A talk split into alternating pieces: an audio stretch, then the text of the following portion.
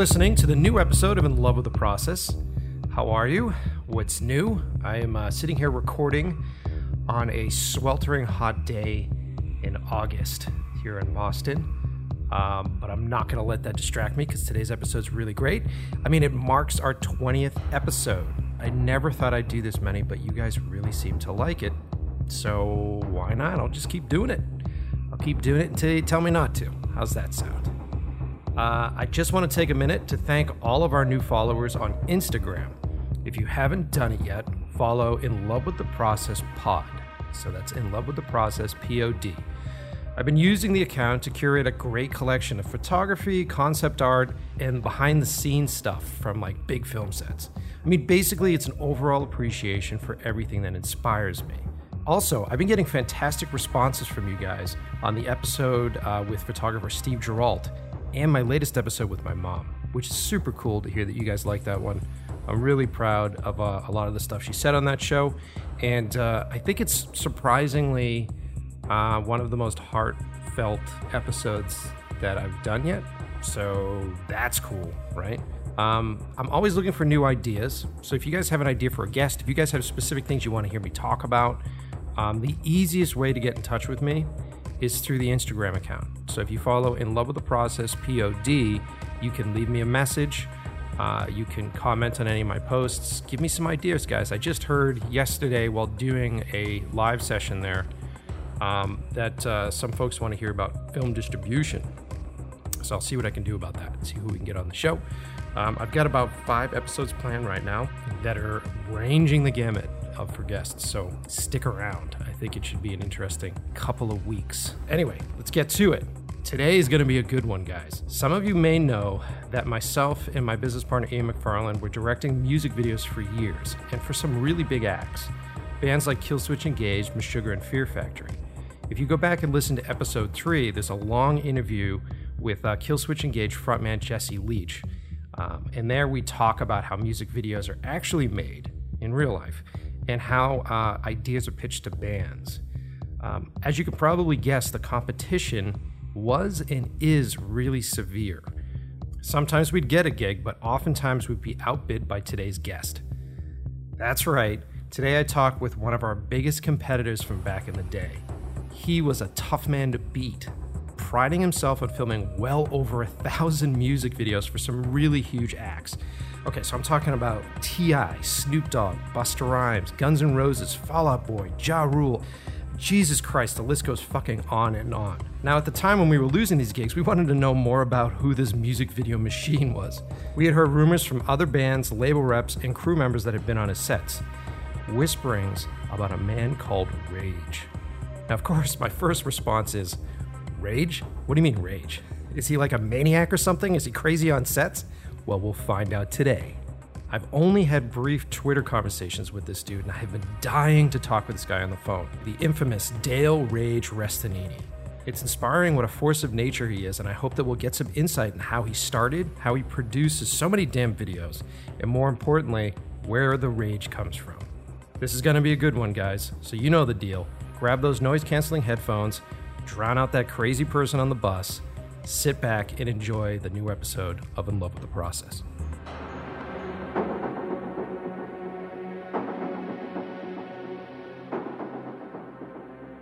So, hey, Dale, thanks for being on the show. Really appreciate uh, you coming on to talk with me, man. Oh, good, brother. I appreciate it. Um, so, uh, we were chatting earlier about uh, how a lot of directors don't communicate, and uh, like a lot of directors feel like they're competition and they're kind of either afraid to talk with each other.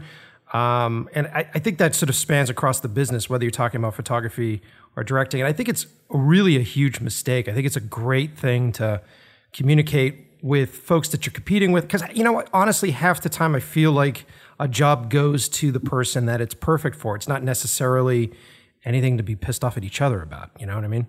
Well, I mean, there's two schools of thought. I mean, I have this this this this talking point quite a bit with with people because I'm from Boston, which is a, a sports town, and because I grew up in a very competitive, you know, town, and everything is Red Sox, Bruins, Celtics. Like I, I just have this this this this this competitive thing in me, and because I'm I've always been artistic. and always been competitive in sports. Um, me, uh, most of my experience has been less about this being an art form than it has been sort of like this this this all out combat with with people. And in a much in a much different time, a long time ago, Darren Doane, who he is somebody who was uh was, was at the forefront of doing hardcore metal videos. Yes, uh, yes, I remember. When I used to have these, uh, I mean, back when the internet was was was really young, we would always be pit against each other, and um, uh, we had a lot of beef. And then his protege at the time, Shane Drake, and I ended up having beefs. And I mean, we're all friends now, but it was, a, and even Lex Halaby. I mean, it was one of these things where uh, we've we've all become friends, and we've all worked with a lot of the same artists, and um, but you know, that was a different time when it was only three or four or five, maybe six directors going up for a job because it was a different business model when labels controlled what went into stores and what went on TV and what videos were done. There was a schedule to everything. Now it's an yeah. all out it's an all out ocean of just chaos and pandemonium and everybody's releasing things at a million times and there's there's barely any budget by comparison to what it used to be. So um, but having said that, you know, you know, some of the o- o- OGs, I'm not talking about the OGs before us, but you know we come we are not regarded as as as, as old school gangsters in this, this business um, a, a, lot of us have such a solid foundation and a lot of relationships with executives with managers with agents with bands uh, they don't want to deal with all the unknown variables of of, of, of who the latest Johnny come or Jenny come lately are. They want to just deal with, okay, yeah, I worked with Ian, I worked with Rage, I worked with, you know, Darren, I worked with, you know, whoever, and just want to get the job done. This is what we have. This is our schedule, and can you do it? Yes or no, and and and move on. Exactly, man. Exactly. Um, I, you know what? And we're going to get into all that sort of stuff, but I just want to sort of get to the beginning of this and answer whatever you feel like, man. If there's anything you don't want to talk about, no big deal. Um, but uh, I don't know that much about you. And when I first was told about you, I think I was told about you from a crew member that I worked on that may have worked on one of your sets. And they're like, "Yeah, we work for this dude named Rage," and I was like, "Who, who who's Rage?"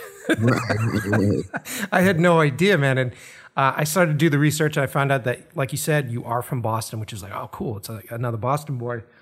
Um, but then I, I just, you have Rage Nation, you have all this stuff. Where does Rage come from? Like, where does that originate from? So going back to 1996 or seven, when I was just established established myself as as a as a as a okay a guy who's going to be a writer and director. Um, back before the dot com hunt became such a thing, I wanted to have my company that sort of a company name that sort of defined. I, I kind of felt like my life up until that point. I felt like I was always in a rage against something, and I felt like Raging Nation, like just something that kind of stood out. And this is before Ruff Nation, before Roc Nation, before much of the nations. It was Raging Nation, and I and I ended up going to get the dot com, and and I, that became sort of just my my brand. This is before I had um, directed my first film, before I directed. I didn't do my first music video until 2003, which was for Hatebreed, appropriately tight appropriately titled Perseverance. Um, uh-huh. But uh, but going back to Raging Nation, one of the names that sort of just stood out as like this this this defiant but um, progressive sort of like vibe and um, in no way did that did that uh, company name did, was it intended to become sort of a moniker or, or nickname for me um, that that came from literally after I'd already doing like a 200 or so rock and metal videos before I started to segue into hip hop and I had already done a few hip hop videos. My name that appeared on MTV and BET was always Dale Rage. I, am sorry, Dale Resteghini, and then Dale Rage Resteghini. But the name Rage came from at a very pivotal moment when I had already had some successes in hip hop with Jim Jones, Dipset, Mims, and some other people. I was tapped to do uh, a video for a then unknown but exploding new artist named Soulja Boy.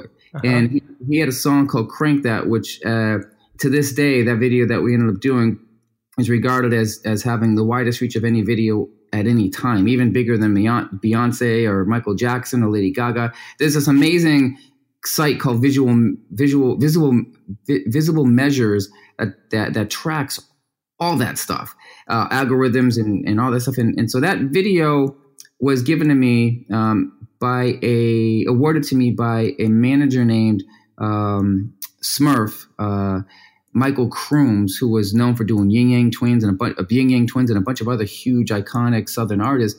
And even though Brian Barber wanted to do it and Hype Williams wanted to do it and all these other A-list directors wanted to do it, I was just coming into my own in hip hop after nailing some some some some big videos. And and he was referred to me by somebody that did radio for E1 Koch. And they, huh. he said, met with me down in Atlanta. I was down in Atlanta doing a video. He said, you know what? I'm going to have you do this video because it needs just a different thing that we're used to having down here and he goes, but do me a favor. I heard that somebody called you Rage on set. And I, I it's kind of funny because how I got that that unofficial nickname was I was doing an Unearth video.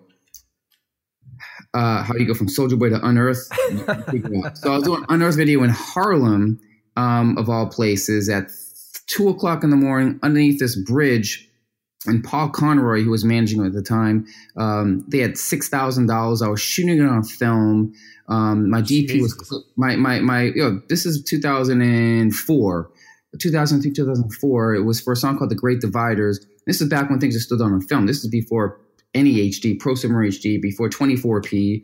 Yep. Like so, so um, um, Cliff Charles is my DP. Cliff Charles now does that TV show Cloak and Dagger. He also did When the Levees Broke for Spike Lee. He's done a million things. So, so I was doing the video, and back then on a four thousand dollar budget, whatever it was, it was five rolls of thirty five. There was no money for monitor. There was no money for megaphone. No money. No money for anything except just to film the camera and a couple of highway construction lights that I, I rented for like two hundred bucks a piece, and I had two of them. So um, I, I, I, was I was always screaming, and this is before I even realized there was a thing called drum pads. So um, uh, when you're filming bands and a drummer, and the drummer's just wailing away with on the cymbals and the skins, it creates so much noise. It, it it's so hard for the rest of the band to stay in time. Yeah, it's not impossible, and it's always caused caused me to scream. So people interpreted me screaming on set as somebody who was very angry, when in fact I'm just trying to give some good direction.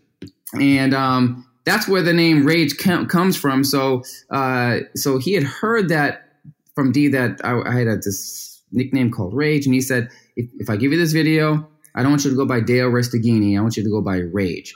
And I've said that I said that you know what that's fine with me because I would go to award shows and run into people like T Pain and and Snoop, and they'd be like, "Well, yeah, we saw your video, but what's your name?"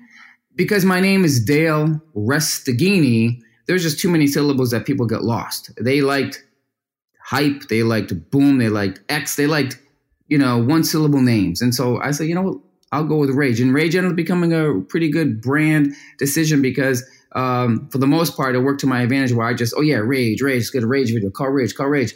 So it worked to my advantage. Um, to a very, very large degree. And I had a, a, an amazing run uh, at that time when budgets were still what they were. But then, you know, there were some hipsters and there were some real soft commissioners that were like, oh, Rage, we heard about him. He's hard to work with. And, oh, Rage. I'm like, all right, this is this is ridiculous. But for the most part, it, it, it was it was pretty amazing. And one funny story, one final funny story, I was doing one of my first ever big videos in London for a group called N-Dubz. And they sent this uh, they sent this this this very contrite, small, petite uh, girl to pick me up from um, uh, to receive me from um, the airport. When I was walking out off the plane, and he was holding up this sign that said "Rage," and, and, and, she said people were looking at me like they expected to see some giant come out of the tunnel, and uh, no, just, just me. So I said, "No, my name's Dale, but Rage is fine." So there you go. What a great backstory, man! I had no idea. I mean, yeah, yeah, yeah. And some people, you know, people, all most people want to in life. They just want to come to a conclusion. So when people meet me uh, or they hear about me, and and when I'm dealing with my with business people, they do want to be called Dale or Rage. I'm like, whatever's easier for you, whatever best is what whatever's best for you in terms of the kind of business we're going to be dealing with. Dale is fine, Rage is fine, whatever you, whatever. It's not like there's this tattoo across my head or says I'm Rage and call me Rage and you know it just so that's the backstory. Well, that's great, man. Thank you for getting into it because I had no idea. um, so I'm also I was just doing a little research on you in general because I like to do that before I do the shows, And uh, it said that uh, you got started working on film sets, right? Were you working? I think you listed something like you were working for Roland Emmerich and stuff like that. How did you actually get into film? Was it was it just right, so, picking up so, a camera so, and doing music videos? So that would be, I guess, if there was a really soft and gent, genteel um, PR version of my life, I guess that would be one way to start. But uh, basically, starting from less than zero, having spent uh, having gotten arrested some somewhere between 40 and 50 times between the ages of 16 and and 19 jesus what were you what were you like Robin banks yeah, yeah, well listen and, and, up until the age of 20 22 23 i ended up spending about almost four years behind bars state federal uh, seven different states so basically i was on a crash course of just like all things you know chaos and wreckage you know for for the first 20 years of my life, and I've always I was always autistic, always a good kid, just doing you know screwed up shit. So uh, I ended up I ended up on my last time I the last time I ever got arrested, I was looking at six years, right? So check wow. this out, six years. I ended up only getting six six months because that year and a half I was waiting for sentencing and whatnot. I spent my time between Boston and New York working on every set I could I could I could work on, from Godzilla, which was Roland Emmerich's film, to um, uh, uh, the Crucible, where I was working both as a production assistant and as a background actor, hanging out with Winona Ryder and and, and um, uh, Day Lewis, having conversation with them, and even the director Nicholas Hytner, and also on uh, Celtic Pride with Dan Aykroyd and and um, and that that whole squad, and then going back to New York City and working on you know more films uh, even working on the devil's advocate with and even even donnie brasco where i was a stand-in for the for the strip club owner manager that was selling the fugazi to to uh, or the alleged fugazi to to um to pacino. Uh, that standing that the actor was late so i was a stand-in and for like an hour and a half i was literally had my throat grabbed by johnny depp and with al pacino and mike newell the director who was no longer with us standing over me, and I'm like, wow, this is like I'm really I get my I'm being choked by Johnny Depp and Al Pacino staring at me for like an hour and a half, and like you know I get so many little, and I was at that same time I was still I was a stand-in for uh, Jon Bon Jovi's video for Walking at Chelsea for Jon Bon Jovi with Mark with Mark Pellington, who was a director, where they locked down the entire of Times Square uh, to wow. having conversations with Alfonso Cuarón on um, on. Uh, on uh, Great Expectations. Uh, I, I to having a speaking line with Harrison Ford and Sabrina. Um, just all these. I've had these. So I started as an actor first, while and just be okay. So let me go back even further. So after the, all the the, the, the, jail and chaos stuff. I, I was a male stripper in Boston at a place called. Uh, right, right, right. I heard yeah. about this. So that's yeah, yeah, true. I thought that was a rumor. Yeah, no, at the male Encounter uh, show at, at the Palace in Saugus.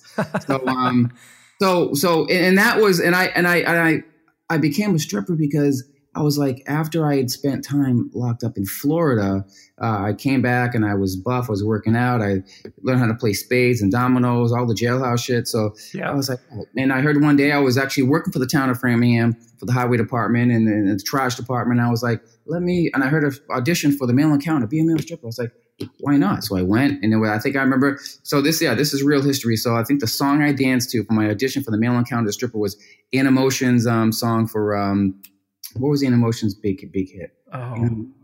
Obsession. um, yeah. So so so all that led me to then becoming an actor, taking acting classes from Colin J. Pickman and Angela Perry, and uh, all the Boston roots, and that led me to moving to New York City, and then that led me to doing the New York City thing, and then you know between getting a little bit in trouble and, and balancing that out with with leaving that behind, and then starting my my career as a filmmaker. The last time I was incarcerated, I wrote I, I found a book. So this is a really this is a really good important story. And okay, so I was I was I was incarcerated, and I uh, in this particular federal facility there was uh, there was there was basically no books in the law library. There was just there was just like one row of books, and of the books I saw, it was, it was thick. It stood out and it says "The Kid Stays in the Picture." Are you familiar with huh. that book? No, I don't know it. It's, it's a life story about Robert Evans. Robert Evans was became a legendary producer of films like The Godfather and Apocalypse Now yep, yep. and Love Story. This guy's story, he was just a kid in New York City growing up with Dick Van Patten, and he one of the, his parents owned the Evan-Picone clothing line. But that had little to do with his life, as he left New York City at a young age to be to be an actor in L.A. He's failed actor, did a couple of small parts here and there, but he, he ended up running Paramount Studios, huh. and he's best known for quoting the quoting the um, the term of getting your "fuck you" money in any deal. Um, you know, it's an um, no, it's an it's an it's it's an amazing story. And there was a documentary that was done by him by a local Boston woman. You you will know her name too. Her name's escaping me, but she's a Boston woman that did it I turned the book into a documentary, and okay, the documentary was cool, but it didn't do the book anywhere near it, it, the justice. The stories, the the the the the the the icons that were involved. It's just it's an amazing. I said, wow, this guy basically ended up running Paramount Studios from nothing. And a lot of the stories, like, well, he basically was an underdog. So that inspired me while I was still incarcerated at that point in time to write my first script called Colors of Rage on an old school typewriter, page by page. And I ended up coming out and ended up making that that that that that film. I, I cool. was I just wanted to act in it and write it, but I couldn't find anybody to, to direct it, and there was no money. So I ended up making it for like thirty or forty thousand bucks and sold it to Unapix Entertainment for two hundred thirty-five thousand dollars. Had Redman in wow. it, Queen Pen in it, some other people in it. So, so it was from there I decided. Uh, Sabine Hoffman was my editor. Sabine Hoffman was best known at that point in time for cutting Hurricane Streets for Morgan J. Freeman. She's a German. Uh, she's she's German, but now she cuts. Uh, a lot of Rebecca Miller stuff, who's Arthur Miller's daughter, very, very well known, respected editor. And she said, "Listen, Dale, uh, I, am friends with my um, Gary Winick, who's, who's, who's not with us anymore, and some other people, and and um, I feel like you sh- you're so talented, and I love what you what you've done let's make some more films here. And and she wanted to bring me into like it was Green Street Films and um, Open City Films. And this was back when Good Machine was there. Like a, a, a, totally when I would run into New York City and run into people like Jim Jarmusch or Britta Benigni, mm-hmm. like a New York City indie film scene. But at that point in time, I was reading about and meeting guys like Brett Ratner and Steve Carr who were doing a lot of Def Jam stuff literally music videos with with with Method Man, Redman, and all the big artists at that point in time, and going from music videos to films, like to to Rush. I'm like, whoa, I got to get on this band. This is the bandwagon I want to be on. So then I shifted yeah, focus yeah. instead of doing the poor independent film filmmaker New York City thing to I wanted to you know be making my own rush hours. So then I decided to start pushing for music videos, and it took, about three or four years after hitting the streets. I would run into people like Puffy and Busta, all in New York City, and that was like, no, I'm using my guy Benny, I'm using my family over here, and I was getting shut down everywhere we went. And um, so while I was still pushing on the music video front in New York City as an aspiring filmmaker, uh, one of my friends um, said, "Hey, listen, do you want to shoot this tour called Tattoo the Earth in 2000?" And uh-huh. um, I'm like, sure. I had a Canon XL1. I, I just shot a movie with it called the uh, called the Hip Hop Witch with Eminem in it and Pras from the Fugees and Rah Digga. Eminem made a cameo and a bunch of other rappers. But I'm like, okay, those are you know, it was a spoof. It was okay. It was just another film that I sold. But music videos is what I want to do. So I figured I'll jump on this tour and see if I can meet some people. And the tour it was like had Slipknot, Slayer, Sepultura, Sevendust, Hatebreed, Mudvayne, all these bands and I was so far removed from metal at that point in time because it was just a different time from the time I graduated high school in 86 to then being locked up and living my crazy life and doing movies. Music really wasn't such a big part of it. Yeah. So then yeah. here I am suddenly in, um, I think Portland, Oregon was the first date and I'm meeting all these bands. Jamey Jasta was one of the first guys that came to me and said, "Yo, I heard you did a movie with Eminem. Yo, we gonna need to do something." And and uh, me and J- Jasta became really, really good friends, uh, as as many of you guys know. And um, so after meeting Jasta in 2000, it was finally in 2003. He said, "Listen, I got a video I want you to do. Marc Webb just did our first video for I Will Be Heard, and it's on the Triple X soundtrack for Rob Cohen." He goes, "I got I got one called Perseverance, and that was 20 grand from Universal Republic, and it was the first official music I had ever done." And um, and when it premiered on Headbangers Ball, it became like a little mini atomic explosion because the way I did it, shot on film, it was freezing cold. It was pure brutality. It was like it was performance based, but it just it just it just hit home. And that signal to a lot of people from Century Media, Roadrunner, everybody that okay, there's a new guy here in town and he's about to do some stuff, and that's sort of what set me on my course in music videos. Um, was that very first video, Perseverance with uh, with Hatebreed. So that's such a great uh, tangent, really, because you just answered like a bunch of my questions there. well, yeah, no, yeah. What you're not what you're not going to get from me is you know, I picked up a camera when I was 11 years old, and I saw a butterfly, and I became inspired by the butterfly. I, I, I, listen, I, or listen, I know that's a lot of people's stories, but it's just not mine. I mean, my career is built on survival, blood, sweat, and tears, passion, and a whole lot of rage and desire just to win. So, um, and in that, like, I'm very much um, didn't go to film school, uh, but the, the films I found a lot of solace in my in my uh, crazy life growing up with movies and, and TV. So I loved pretty much anything from Tony Scott, Ridley Scott, Michael Mann, early Michael Mann. Yeah. Like those films. And even films, you know, like Clint Eastwood's Every Which Way But Loose and Hooper with Burt Reynolds and this uh, um, um, Escape from Alcatraz with, with Clint Eastwood. Like there's certain movies that just hit home for me. And uh, But visually, all the DPs and directors like Michael Mann, uh, Tony Scott, Ridley Scott, they resonate with me. And to this day, a lot of the DPs I work with who are now all crushing it uh, with feature. One just did uh, Escape Plan 2. Yeah. He also did Cutthroat City with RZA. One did House of Cards. Uh, one did Altered Carbon. Um, all my guys are killing it, and they're like, "Yo, Dale, like you're like you're literally like the you need to just drop now. Like you need to just like you we're waiting for you because I'm literally like the guy that's been doing it as long, if not longer, who just hasn't found that right thing, that first domino tip, and on that level, sure, I'm crushing it in the way I've been crushing it in my own little humble way, but the goal has always been to kill it with with film and TV on a, on a on a grandiose level, and that's what things are leading up to like right now at this very very moment. So that's great, dude, and I completely sympathize with that. It's the same sort of trajectory on my end of things because Ian and I partnered up years ago to start directing music videos together. We co-directed for years, and then we started to uh, direct individually. Like Ian's doing a lot of doc stuff now. He just did The Godfathers of Hardcore, which is the, right, yeah, yeah, yeah, yeah. It's a fucking killer movie, and that's doing really well. And then I sort of splintered off and started to do a lot of horror and sci-fi shit. Um, and I just yeah, I see your I see your imagery and uh, I see pictures and I like all the color correct. So as much as I can support and like and do things like that, I always do. So thanks, man. I really appreciate it. And it's it's that same grind where you're trying really hard to sort of break the genre that you have been established in and trying to find, as you said, that right tipping point to get things rolling. Um, but I, dude, I wish you the, the most luck with that stuff because if anything, you're one of the most driven motherfuckers that I've ever had an opportunity to watch. No, thanks, thanks, thanks.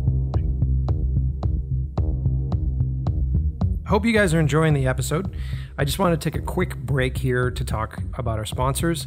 First up, audible.com. Um, I don't know if you guys are like I am. I have a lot of trouble uh, sitting down and reading a book these days. Most of the time, uh, it's at the end of the day. And I get about five pages into it and I fall asleep.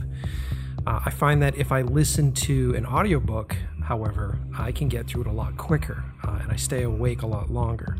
Um, and so I reached out, turned to Audible uh, and started to download a couple of books. And the one I'm reading right now is uh, Stephen King's Doctor Sleep, which, if you don't know what it is, it's the sequel to The Shining. Uh, and the book is fantastic. Um, I've been talking about it over the past couple of episodes. Um, it picks up right after the events of The Shining and uh, catches up with Danny still dealing with uh, these special powers that he has. Uh, and it turns out there are a lot of other people out there that have the same powers that he does. So it's super cool, super creepy book.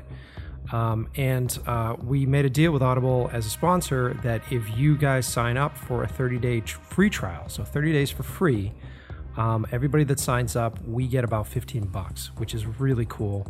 Um, so definitely follow the link below. You can go to it's audibletrial.com backslash in love with the process. So that's audibletrial.com backslash in love with the process. Um, they have a huge selection of books. And when you sign up for the 30 day free trial, you also get a credit for a book. So you can actually try the whole thing out. Uh, you can download it to your phone, you can download it to your computer. I've got mine on my phone, and then I use my noise canceling headphones. Um, and it really sort of puts me into the world Stephen King. Um, so please help us out, support the show. Uh, go to audible.com. Actually, go to audibletrial.com backslash in love with the process. Uh, our second sponsor, longtime running sponsor for the show, is uh, Rule Boston Camera. If you are on the East Coast, like uh, Maine, New Hampshire, Boston, even New York, and you're looking to rent some of the best uh, uh, film and TV equipment, uh, definitely check out Rule Boston Camera. They are my favorite rental house in the Northeast. Um, and even if you haven't rented gear yet, and if you're a young filmmaker and you're just feeling a little timid about renting gear, uh, write them an email. Go hang out with them. Uh, they teach you how to use stuff. Uh, you get your hands on really cutting edge technology. Uh, all that shit that you guys are liking in on Instagram, these guys have in their shop, and you're allowed to go in and play with it. Um, so definitely check them out. Go to rulebostoncamera.com. Uh, and that's all for this episode, but I want to get us right back in with Dale because it is a fascinating conversation.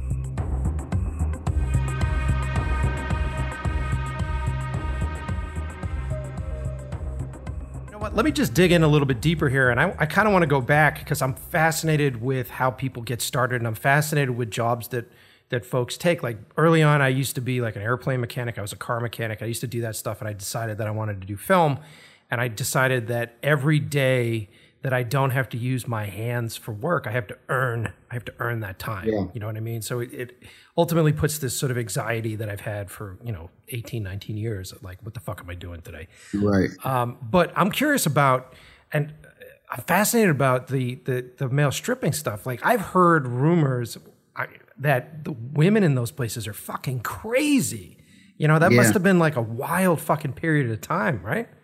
Dude, it was uh, three years of just uh, three to four years of just. Uh, I mean, stuff. I mean, Magic Mike is is tame compared to some of the things that. Uh, that yeah, I mean, it was literally just fun. So my first year, two years, I was part of this whole um, thing at the Palace called the Male Encounter, where they had featured dancers, and you had like you know the the, the hosts, the, the uh, podium dancers, and you know. Uh, eventually, you know, you get you get to hear about how you know if you if you go out on your own and uh, you just uh, you know join a join a firm, um, an agency, you can make a lot more money. So ultimately, you know, it was cool. You know, I used to I used to at, at every literally I would leave from Framingham, Massachusetts, and get in my brand new Trans Am. I was 19 years old. I had a brand new Trans Am. Wow.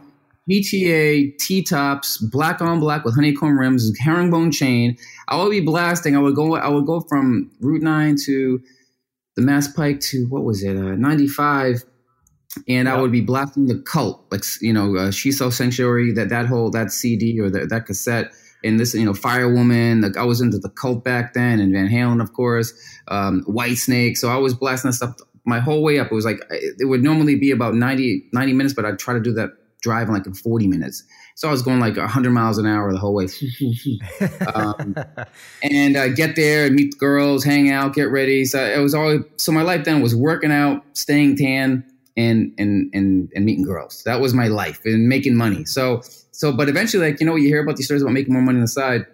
So and you and they would never let you do both. So I said, let me just leave the male encounter and join this agency. I think it was called Dances Unlimited out of Lynn. uh-huh. You know that old saying in Lynn, Lynn, Lynn, uh, the city of sin. City of Sin, yeah.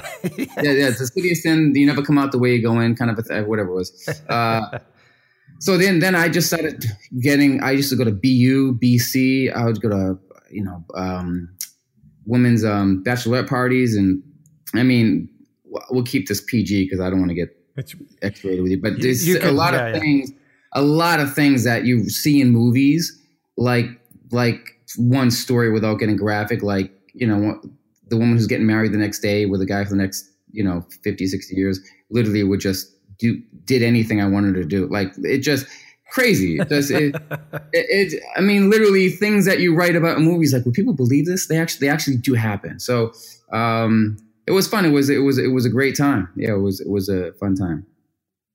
Fucking cool, man. Uh, well, let's get back into the music video stuff. So then you uh, started uh, doing a lot of like uh, metal and uh, like hardcore stuff, and then you made the transition into uh, hip hop. And from my own experience, just getting production insurance for music videos, the first question that an insurance company will ask you is, "Is it a hip hop video?"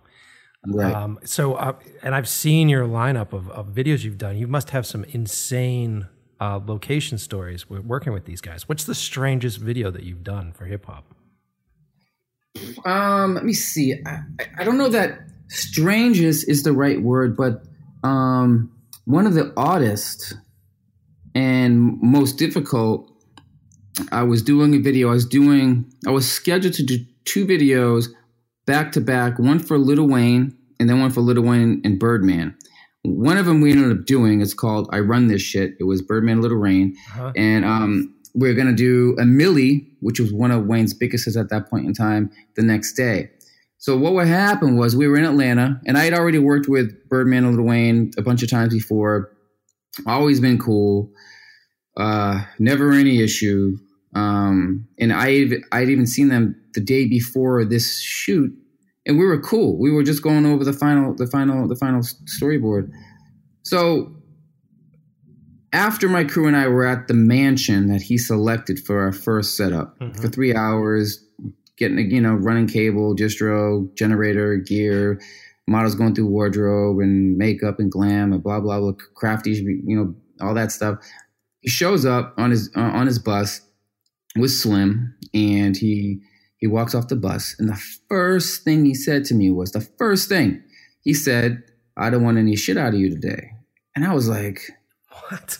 It's like it's like me seeing you tomorrow after this conversation. That's the first thing you say to me. It's like, where do they even come from? Like, what is that? Like, I didn't. I, but you know, having been locked up for many many years, uh, many times with with black guys and and, and just people running their mouths, it's like you know, and you just let shit go off the you know off the shoulder. Yeah. So I was like, I, I didn't take offense to it. I was like, okay, whatever. He's just whatever. He knew- Whether you wanted to say it to be big in front of somebody, I, I didn't care because I was gonna make 40 grand that day between my director fee and production fee. It was all about money and, and I can give a crap about the other shit. So Wow. so sure enough, five minutes later we we we actually walk around the corner, we get to the house, to the mansion I mean, and he looks up and he says, um, wait, uh, that's not the mansion I wanted. I'm like, I'm shaking my head, and, and the commissioner's there too.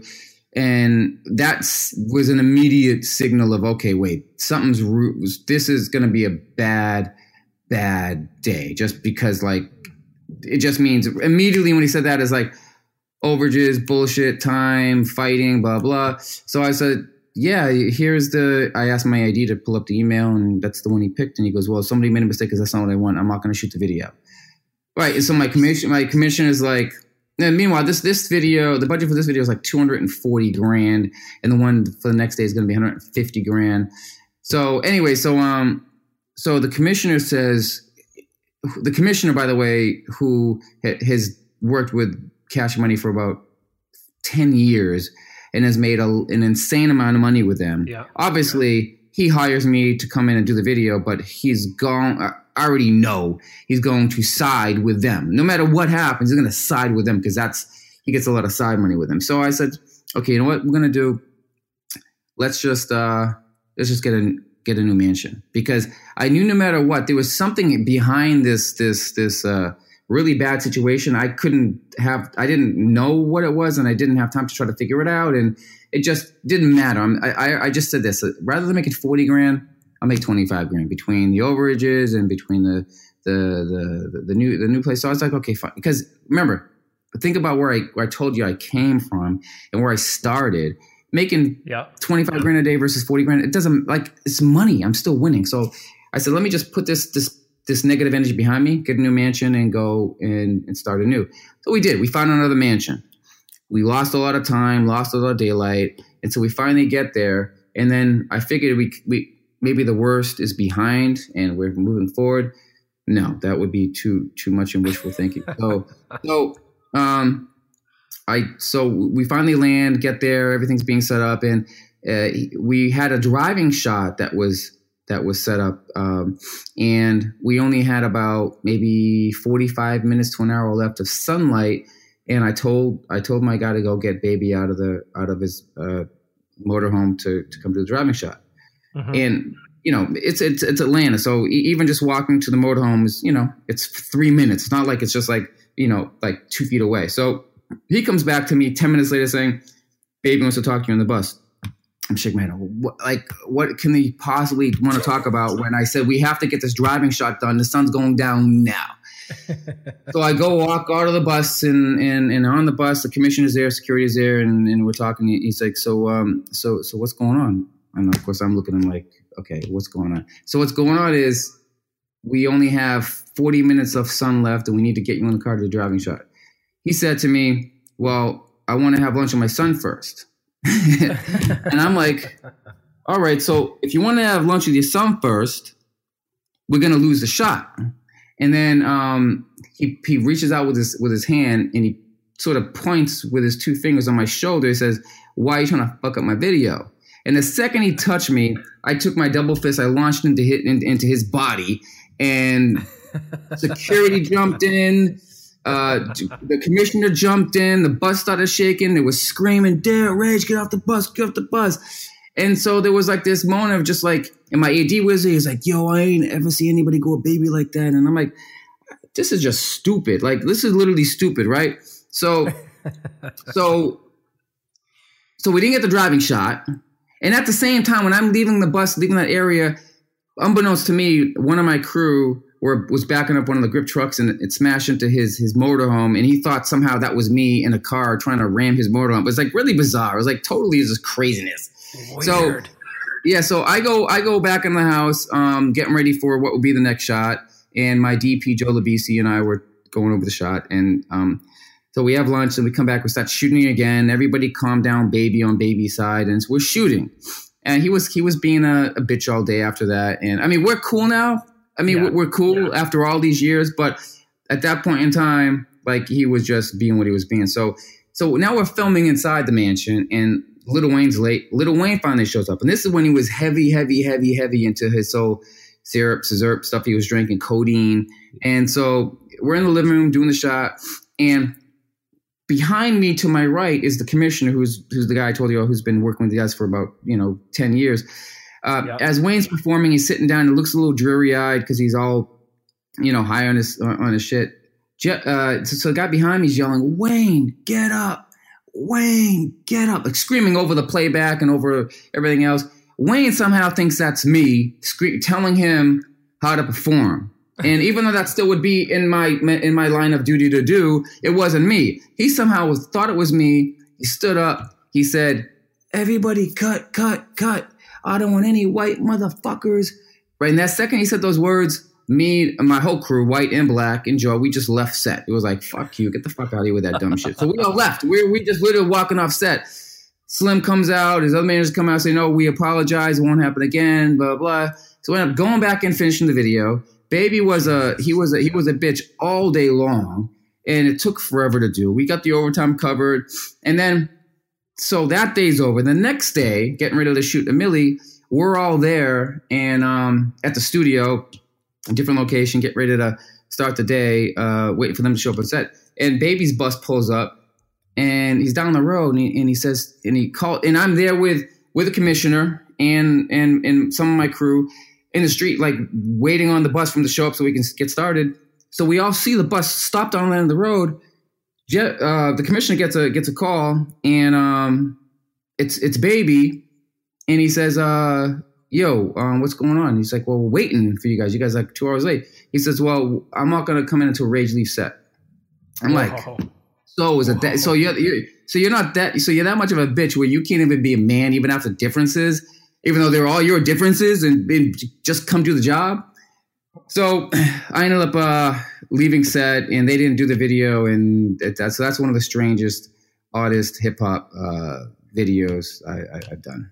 It's such a weird uh, dealing with ego is such a fascinating challenge uh, when you're doing this sort of stuff. And then half the time you're sort of trying to figure out like why are you acting this way? Are you nervous about something? Like have you heard something? There directing in general, that's one of the toughest parts of it is just trying to figure out intention and ego. Uh-huh. Well, you know, I just had this conversation literally two days ago, and again, I, I have to attribute if, I if I wasn't incarcerated and I didn't learn, if I wasn't in the cell that was built for 12 people. If I wasn't in a cell for with 24 people, where the ratio from blacks to whites was 22 to to one and a half, and learning learning what I like. If I didn't go through experience as as, as a as a 17, 18, 19 year old kid, I wouldn't have. I don't think I'd have the depth to understand it. But but when you're in that situation in that scenario, you learn like like I I now look at it like this. If I'm dealing with dum dums or ignorant people who have a lot of money want me to do the video, I can deal with ignorance all day because they're still paying me. Like I can deal with ignorance. Right. My ego's not that big. You're paying me. I don't. I don't care. Like I just you know, and and it's not gonna come. It's not gonna. It's you know, it, and no one's gonna start swinging because they know it's gonna be a fight. So it's just it's just dumb dumb shit. So like I can deal with that stuff. And again, I, this is the part of of of the job over the thousand or those those videos uh, I, I've thousands of videos I've done where I've had to really I've had few opportunities to really get as, as hard as that may be to believe I've had very few opportunities to really get my really good creative. I could actually probably list you about 10 videos I feel have been like my absolute creative vision as opposed to all the other stuff that comes in. You know, whether it's rock videos too. I mean, I've worked with Fall Out Boy, I've worked with a bunch of different bands, and um, everybody wants to have their influence, and you, you know what it's like. Yeah. What, you, you, know, and, and I, I, will always de, I will always defer. Um, you know, I didn't write the song; it wasn't my experience. Um, I don't see seven red balloons and a yellow balloon in a in a in a in a in a and a crow with feet, uh, with human feet, as really being the vision. But if you do, then then then we'll make it happen. You know, you know, you know what I'm trying to say. Because sometimes people just have off these, these off the wall uh, ideas, and it, it, it is what it is. But for the most part, you know, e- managing egos, and not just the egos for the artist, but the egos for the for, for, for the label people yes. involved, not just yes. not just the manager, not just the the promo guy at radio, but the video commissioner who nine times out of ten is just a money manager who's looking to hire their people so they can make money and they want a Gucci handbag to fall off the cart that they could claim as lost and damaged. Keep, like so many stories, the payola part of it. I've had to deal yes. with that stuff. And, and, and, and to know that I've never played the payola game and dealt with those commissioners that wanted the, the, the, the $5,000 cash in the bag handoff, which happens all the time. Yep. To, to, to know that I've actually managed to have this humble success that I've had for as long as I have, it's like, I, I mean, hats off to myself in, in that regard because I just I never played those games and and I think I outlasted I, I, lasted a lot longer than a lot of those commissions would want me to last because I literally had people like Jim Jones who I helped go from being a very just street rapper and managing dips and stuff to helping him go to a major label with videos that I've done with him from Ballin and and and, and, and videos like Pop Champagne to him fighting for me at his first big label meeting roundtable with nine executives with the video commissioner saying, Oh, we know you've done some stuff before, but we've got people we work with. He put his feet on the table and said, No, I only do my videos with Rage. Like things like that happen. Mm-hmm. And DJ Drama, when DJ Drama was coming out of Atlanta, he was managed by my boy Lada Darkman, who's affiliated with the Wu Tang Clan. I've known that guy since since uh, the mid 90s. And so this is now 2004 or 5 or 6. And he knows me. We're like family. And when he's at Atlantic Records and they're telling him, no, work with these one or two guys, he's like, well, I don't work with Rage. They said, no, he's difficult to work with. He's like, okay, now I know you guys are fucked up because you guys are telling lies about somebody I know is my brother. He fought. I, I did Drama's first couple of big videos. So, like, that shit happens all the time. I was supposed to do, uh, you make me get on this tangent and I'm recalling stuff. I was supposed to do videos for Rihanna on her second album because Carl and Evan, who are in uh, in upstate New York, who who had her, who had signed her, said we like what she's done with um, with her friend, um, her her main director for a number of years. They said we want you to do her first three videos of her next album. There was a female commissioner at Universal Republic that put the block on me after three months oh, of legwork and doing those. Yeah, no, but like they can go on. I was supposed to do no, I, I, I wasn't supposed to do. I was very much in the lead for doing Justin Bieber's "Baby, Baby, Baby" before they ended up giving it to Ray Kay. And like stories upon stories upon stories, just because you don't fall in a certain circle, um, you don't have the right last name, or or you know you're not.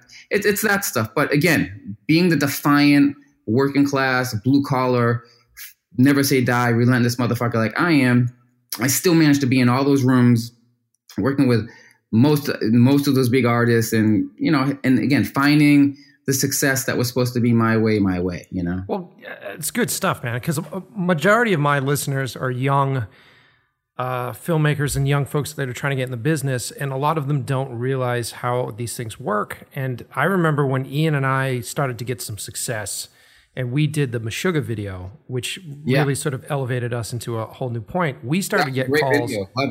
Yeah, I love that video. Thank you, brother. And uh, we started to get calls from from commissioners, and I didn't know what the fuck a commissioner was. And so we started Right. to get these calls from folks that were like, "We would love to rep you and push you out to all these different artists and stuff." And you're like, "Fuck yeah, all right." And how would you like to write for Ozzy Osbourne's new video? And how would you like to do all this sort of stuff? And being a young uh, filmmaker, you're like, "Fuck yeah!" And then you put your all into it. You're like, "Okay, I got to write a fucking treatment. I got to do all this sort of shit."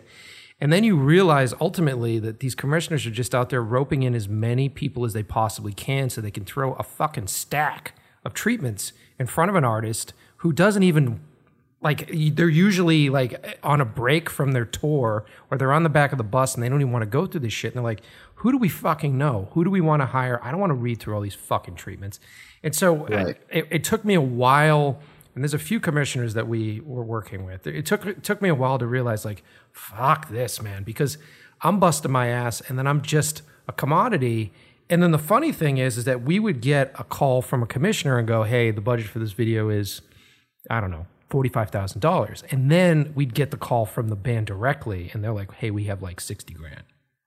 And you're just like, Right. you're like, how the fuck does that happen? And where do, like, yeah, what? yeah, it, it's it's very it's very much a shady. Uh, again, video commissioners are are the, the the title alone is also you know very you know uh, unappropriate, I should say, because it implies that somebody actually. The, the, I think the, the definition of commissioner implies some integrity, but there's no integrity in. I say I should say there's very few that I've met met and dealt with in the past that actually care about the artist, care about the job in the production company. Because most commissioners, uh, they only care about kissing ass to the artist they're working with, so they can keep managing the budgets. Now, if you were a music video commissioner at a label, you look at that as like, okay, well, I'm going to have eight million dollars worth of money to spend this year. Who do I want to give it to? Yeah. Like that's another way to look at it. And that's the way most of them do look at it. Yeah. And they had friends that have production companies they want to give the lion's share to, and they've got directors that they work on that that they have that they want to give the lion's share to. And then, of course, in there is payola, there's trips, there's massages, there's first class tickets, there's you know high end cloud car rentals, there's all kind of shady stuff. And so, all you new new guys and new girls out there. And unfortunately for you, like the glorious days of music video, the, the big, big, big budget days are gone. But there's still a way to, if you still aspire to the music videos, there's still some labels that will spend 50, 60, 80, maybe 100 grand on a video. Anything beyond that, it's being paid for by different brands, not the labels themselves, because labels don't have the money. They just don't have the money and cash flow like they used to because no one's buying physical product. It's all digital. Yeah. So, um, so uh, commissioners are by and large just shady people, um, and I've I, I've had it out with many of. I mean, and I I could I, I could care if somebody wanted to come on set and have an issue, I would scream on them. I don't I don't care. My rep would be like, "What are you doing? I don't give a fuck. I'm a I'm a grown ass man who should have been dead five times, spent time locked up in prison. Like I don't give a fuck about what this woman or this this dude saying to me about how to shoot a guy that's small from from low to high. Like like Mhm. like shut up, shut the fuck up. So um, again, again, like I- I've spoken at the New York Film Academy. I've spoken at NYU music video classes. Inspired many, and actually some of those students have worked with me on my sets. But what you're not going to get from me is just some some mumbo jumbo artistic perspective. I mean, we can get into those things on on a, on a video by video, you know, um, aesthetic uh, narrative basis kind of a thing. But overall, and sort of in this form, talking about the business of music videos or the or or filmmaking. Yeah. Um, we're in these topics. I'm just going to keep it as real as I can. Good man, because that's there's so much of that other content out there, and I feel like there's a lot of uh, fluff content. Is how I would put it. You know, and it's basically p- PR for whoever the fuck is making that piece. Right. Um, and there isn't enough conversation in like how does the business actually work? How do you survive in the business? I mean, music video stuff. Ian and I thought we were going to have a career as music video directors, and I remember getting into it And uh, I think we talked to like Romanek or somebody, and they're like, "I can't believe you're getting into it now." Es- essentially, yeah, yeah. your budget for your videos is what our our take was, and this was back, you know, like mid two thousands, early two thousands. So now it's it's fucking nuts. Like we we barely do videos anymore, and we usually do stuff for folks that we know and people that we like to hang out with because there's like zero cash in it at this point. You're sort of looking at it going like, how the fuck do I make a living? And that was that was actually my next question to you. Are you still doing you still doing a lot of music videos, right? Yeah, like I gotta I gotta go back and do one for uh this rapper named um, Lil Baby with this guy named Gabe. Um, I got to do one for Tory Lanez, um, and they because again ha- having just a big body of work and people know how to reach me directly.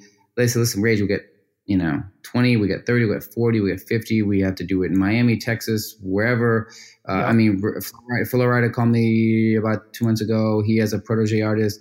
I was down there for a week. We did four videos, made my money, did the videos, are happy. They so like people just call me. Direct. So I'll do them for as long as I need to because in addition to so so having done this for as long as I have and getting to know as many people as I have, again, you, you're going to always have your detractors and you have your people that support you. Um, and they're like working with you. And I, one thing I'll, one general note that I will, uh, put out there to everybody is you just, you got to be you. Don't, don't try to kiss ass. I mean, you can if that works for you, and it has worked for some people. Uh, but for the most part, I I found that just being me is is is a much better way to live my life, and I and, and is it's you don't have to keep up with any any fronts, any floss, any fake shit. Like just being you is always going to be the best.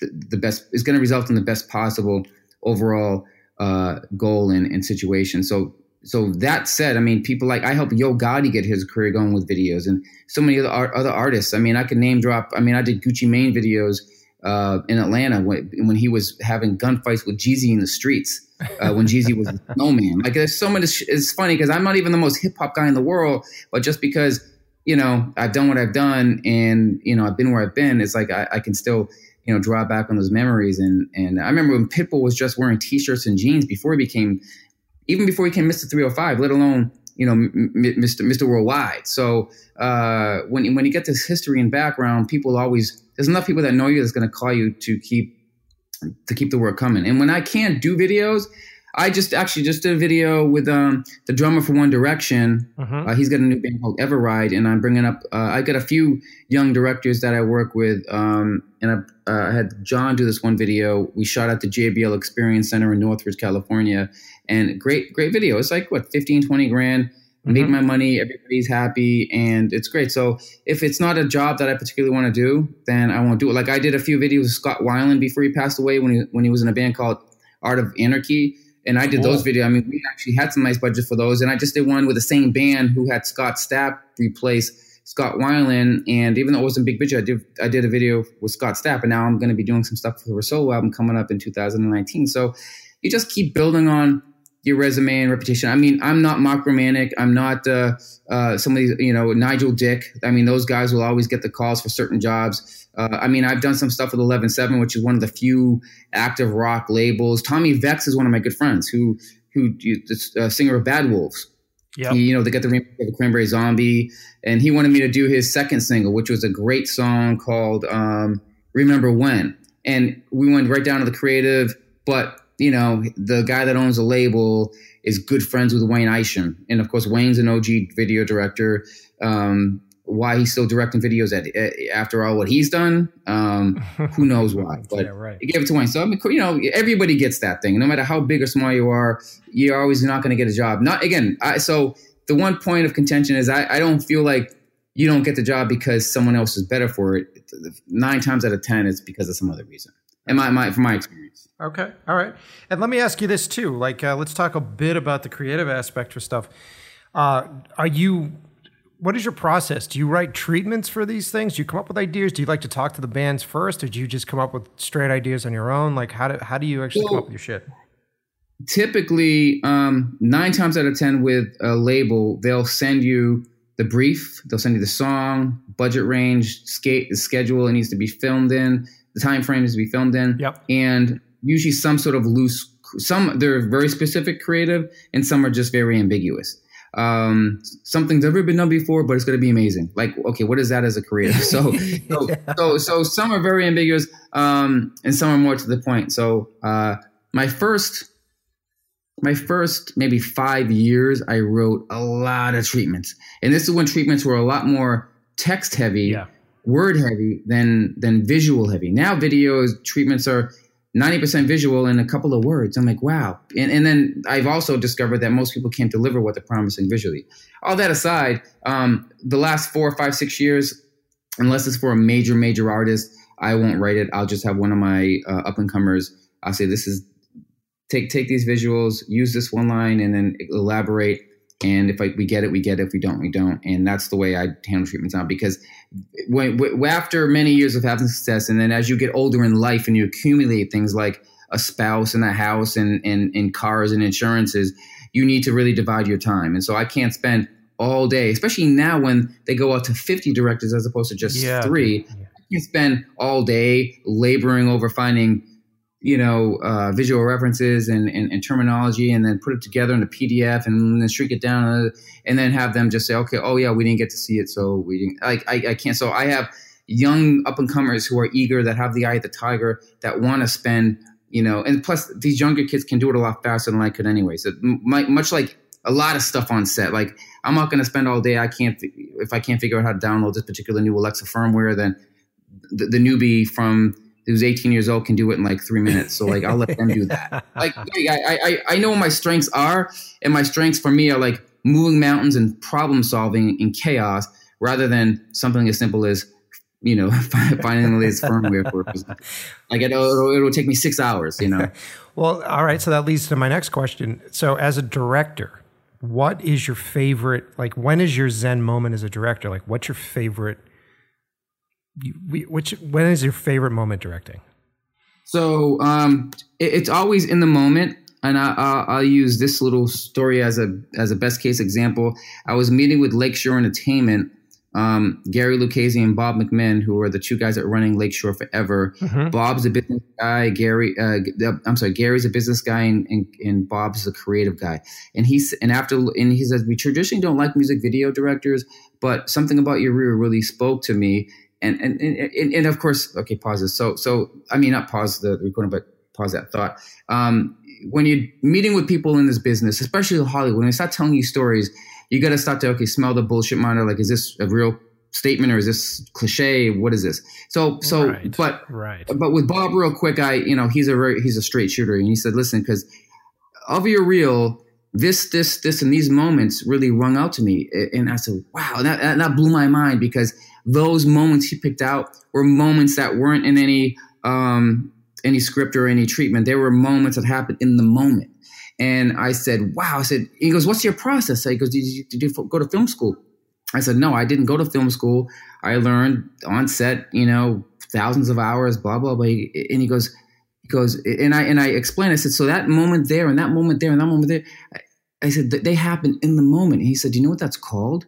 And I'm like, what's it called? He says it's called painting. I was like, ah, that's exactly what I feel when I'm when I got that camera handheld and I'm doing that thing. That's what it feels like. So when he asked me when my Zen moment, like that's like those are the moments when I'm on set with my crew, with my team, making it happen. Great, man. That's a great moment. I I felt the same way, and I've talked about this on previous episodes. But when I started, I went to uh, New York Film Academy years ago, back in '99, and we were they were teaching us how to shoot on old black and white 16, and you're doing Steenbeck cutting, and you're doing all that kind of shit. And mm my history, I always wanted to be a comic book artist, so I'm like a storyboard, sort of visual, fucking weird dude. Um, yeah, and yeah, yeah. when I did my first flick, I was very Hitchcock uh, influenced, and I went through and I boarded out the whole fucking thing. So I storyboarded the whole movie, and I went and I produced it and I shot it, and I shot it so efficiently that it was like shot, shot, shot, bang, bang, bang.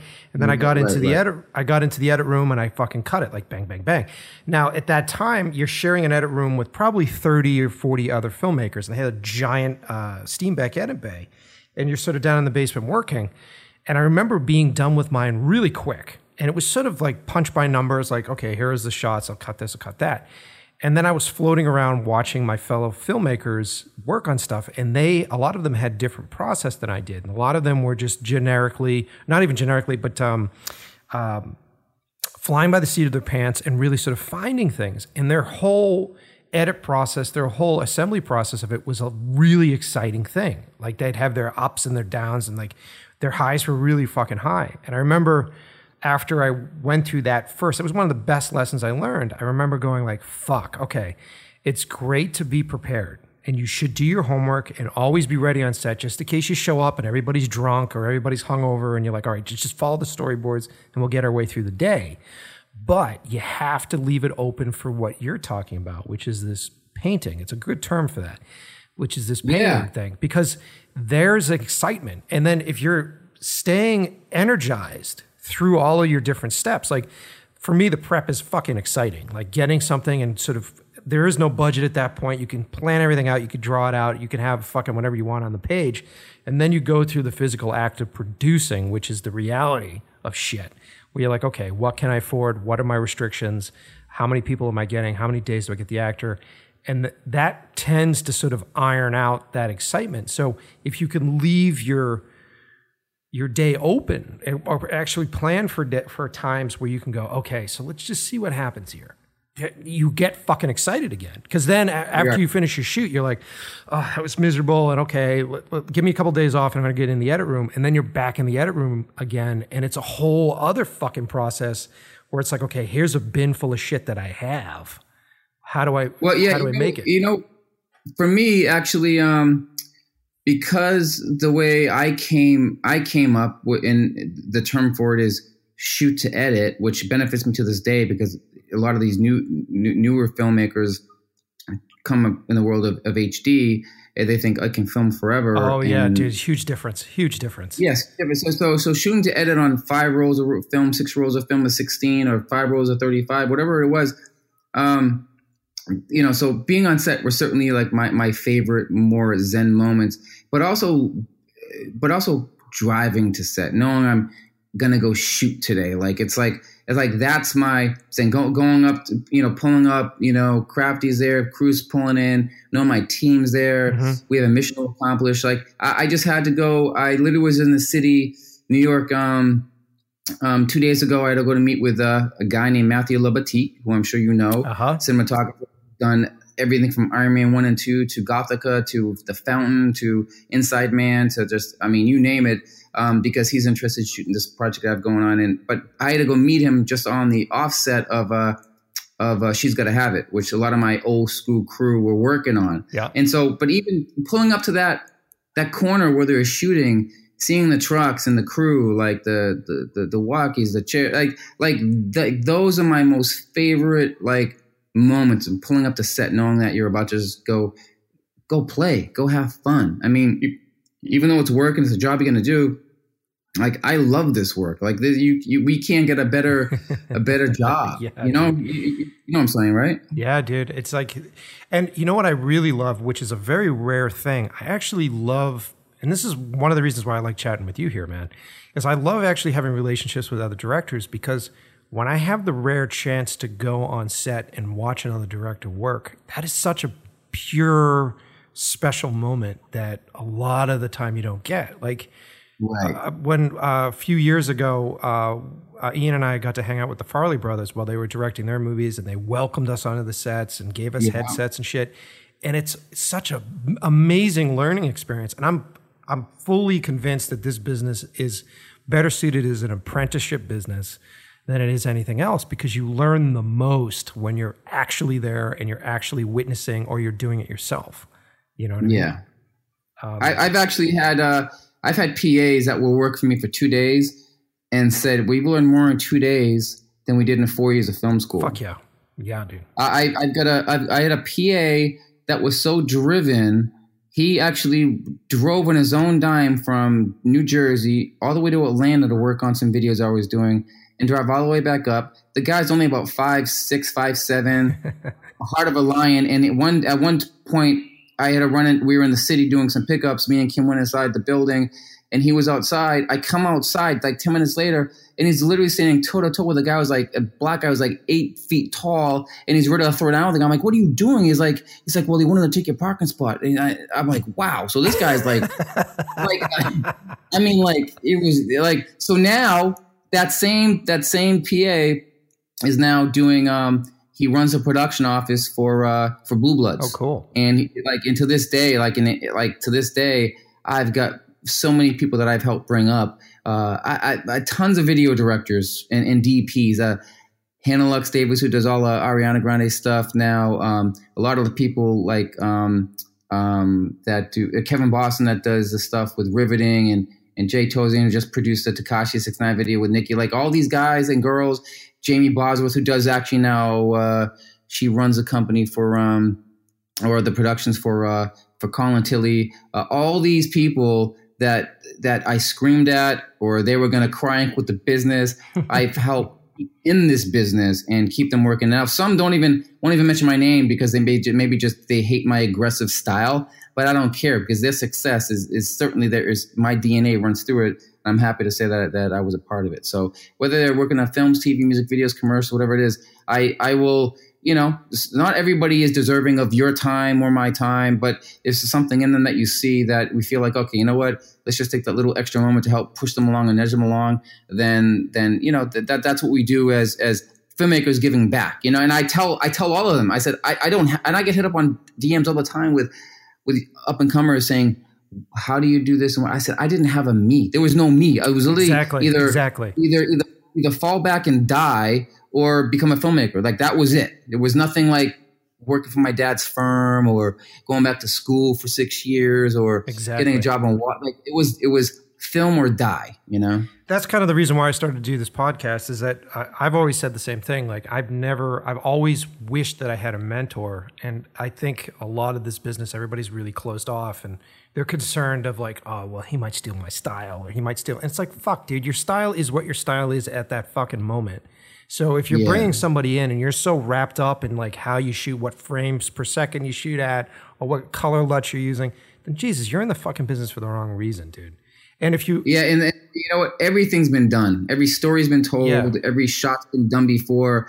Uh, it's like you know, all you can do is make it new for you. And like I used to be, I used to get like when Lady Gaga blew up, I was like, I was unimpressed. And, and listen, as as as an entertainer, she crushed it. She killed it. She's doing it. She's still doing it. Um, but I, while I was I was unimpressed, not because of what she was not not because of what she sounded like, but because I had already seen it before. I had seen it. Uh, it and she she completely ripped off and stole the persona of of of uh, Dale Bozzio from Missing Persons. and and if you've have you seen Missing Persons? No, I haven't. So while we're on the right now, just go to just if you have another device, type in missing persons on YouTube and you're going to see exactly what I'm talking about. Like, like, and, and because the longer you live, the more stuff you see. So if somebody's, if somebody's 10 years old, they don't know nothing about Soulja Boy or Jim Jones or, or, or Meshuggah. They only know what is out there right now. And, and even though Mish, this, that new band may be doing a complete rip off of Meshuggah guitar riff, that, that kid 10 years old is like, wow, this is the, the best thing I've ever heard. But you're like, dude, I seen this thing 20 years ago. Like, so, like, so I, have got, I've had a, I've had that moment of clarity quite a bit. You know, you just got to take things for what they are. And I, helping up and coming directors, for the most part, I, I'm very select. I so you know the people I let into my inner circle just because you know you just you can't trust a lot of people. Yeah, uh, you, you, you try to you try to protect yourself as, as much as you can. But there was always going to be somebody that disguises themselves, he or she, and be really sneaky and conniving and do what they do. You can't you can't let that deter you from still doing what you want to do and helping other people. So if they want to steal your look, try to steal a client, it just is what it is. You just got to keep just keep things moving. So you can't live. It's like that old saying, you know, if if your fist is closed, nothing can get out, but nothing can also come in. So um, I just kind of live my life by that you know um, that that that general rule. That's great, dude. That's great. Well, let me see because we've been going for about an hour now. So, is there anything that you want to plug right now? Is there anything that you got coming up? Well, if you, if you look at my IG, I can't talk too much on it, but there's a project called Cracker, which um, C R A C K A, which is uh, something I came up with. Actually, was when I was first incarcerated in 1987 or eight in Florida. Uh, there was a black guy that that uh, we we we had some beef over something, and maybe it was over him uh, over a sleeve of tuna, a rack of cookies, over a game of spades. But he basically looked at me, and if if I don't think he he called me cracker right from the pit of his stomach. He said, "I want to kill you, cracker," something like that. And I think wow. if, he hadn't if he hadn't been hadn't go to sentence in the next day or two, it, it would have been something that, that would have gone on. You know, it, would would have been a bad situation. Um, but I heard the term cracker back then, and um, when you hear the word cracker being spoken to you, you, you quickly realize that is it is basically the white version of the word nigga, right? right. So, um, and so many white people don't really understand the context. They know what it, they kind of know what it implies, but the anger and hate that is really underneath it, until you actually really being spoken in a certain way to you, you really just don't, you can't comprehend what it's all about. So all these years later, like decades later, in this time of Trump and Charlottesville and, and, and social media, where I would see some of my friends I played high school with, a little league. I mean, I played hockey with, or baseball, or soccer with, and we were eight, nine, ten years old. Some of these kids who are now grown men my age, who because they're not sort of in our industry of, of social uh, of, of entertainment a lot of them relate to social media and they don't understand social media etiquette and just things that you kind of not supposed to do so when i would see one of my old school hockey mates post a meme of, of, of a muslim getting fucked by a donkey and saying ha ha ha ha or seeing an unarmed black man getting shot in the back by a cop yeah and saying, "Oh, yeah, he probably deserved it," or saying things like, "Well, my parents never owned slaves, so it doesn't matter to me. They get, they deserve what they get." I'm like, in, in that absolute stupidity and blindness, I'm like, okay, if they see this stuff and they don't think it's wrong, and they've read about history, and know about slavery, and don't think it's wrong. I mean, what what could make in, in Charlottesville the people getting mowed down and the, the shit that Trump says, like they don't think it's wrong or div- divisive or racist. They don't think that's wrong. What in the hell could make these people see that it is? Right. And then it right. clicked. I said, ah, what if it was their nine year old daughter getting ass fucked by a bunch of black slave masters? Or what if there was a 92 year old grandmother, sweet as pie, getting clapped in the front of the face with like a wooden stick um, or a bat? I said, ah, that might do it. And sure enough, so my my concept for what was going to be a short film called Cracker was, or was going to be called The Enslaved. I was I was going to try to be cool and hip with it, called The Enslaved, and kind of keep keep the message, uh, uh, keep, keep the whole idea flipping the races hidden for the first four or five minutes. I said, nah, nah, nah. It, it needs to be called cracker. It needs to be right in your face. When you see white people being hung, and and and and it, and sure enough, I ended up shooting a sizzle for it, and now it's on fire with uh, uh, a bunch of networks and showrunners, and I got Riz on board. Like I got a lot of great things happening because so that that's the thing I want to plug more more than anything, and and that's why I was meeting with that famous DP in, in town the other day. And I got a few other film projects that have been put in the back burner because of one thing or another. But you know, we all we all have these stories of filmmakers about this one project or second or third project that were so close to getting done and financing at a studio, but one thing led to another and it just didn't happen. And you're in this game long enough, you will have those things that happen. And and because I'm not that kind of filmmaker that loves to schmooze at dinners and events and go to the festivals to schmooze and talk to the buyers and talk to the film here. I just, it's just not who I am. It's not in my DNA to be that way. I've always been that guy. This is my work. This is what I do. This is what I want to say. And I'd love for you to be a part of what I'm doing. But that's pretty much as far as it goes. Like, here it is. Do you want to do it? Yes or no? But beyond that, I just can't be chasing people down. I'd, I'd much rather wait for when the timing's right and when the people that are aligned with you in your universe and your creative vision and what you're doing all meet at the same time, which I feel like this finally is with Cracker, then everything else after this is done can fall into place and make it make it happen. Well, that's awesome, man, and I I wish you the best of luck on that. And then the last thing I would say is uh, there any advice that you would have for a young uh, music video director getting in the business right now, in a current state of the business right now? What would you what would what would be the one thing you would tell them? Um, go online and scan through any Hatebreed song in the lyrics. That was okay. kind of a joke. no, uh, no, I mean no, no. I was waiting for hate, breed lyrics are just absolutely inspiring in so many ways.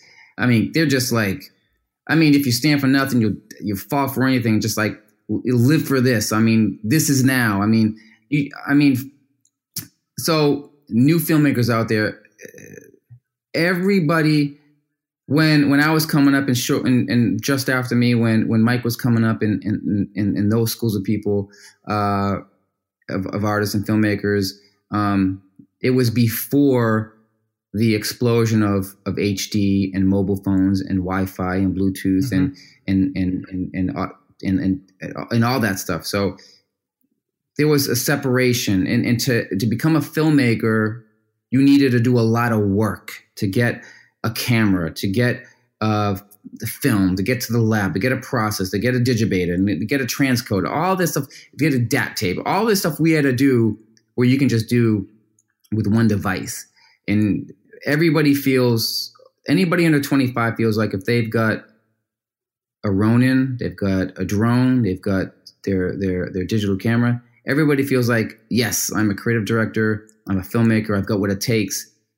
And maybe you are, uh, maybe you're that one of the of the next hundred thousand that will be the one that penetrates and gets through.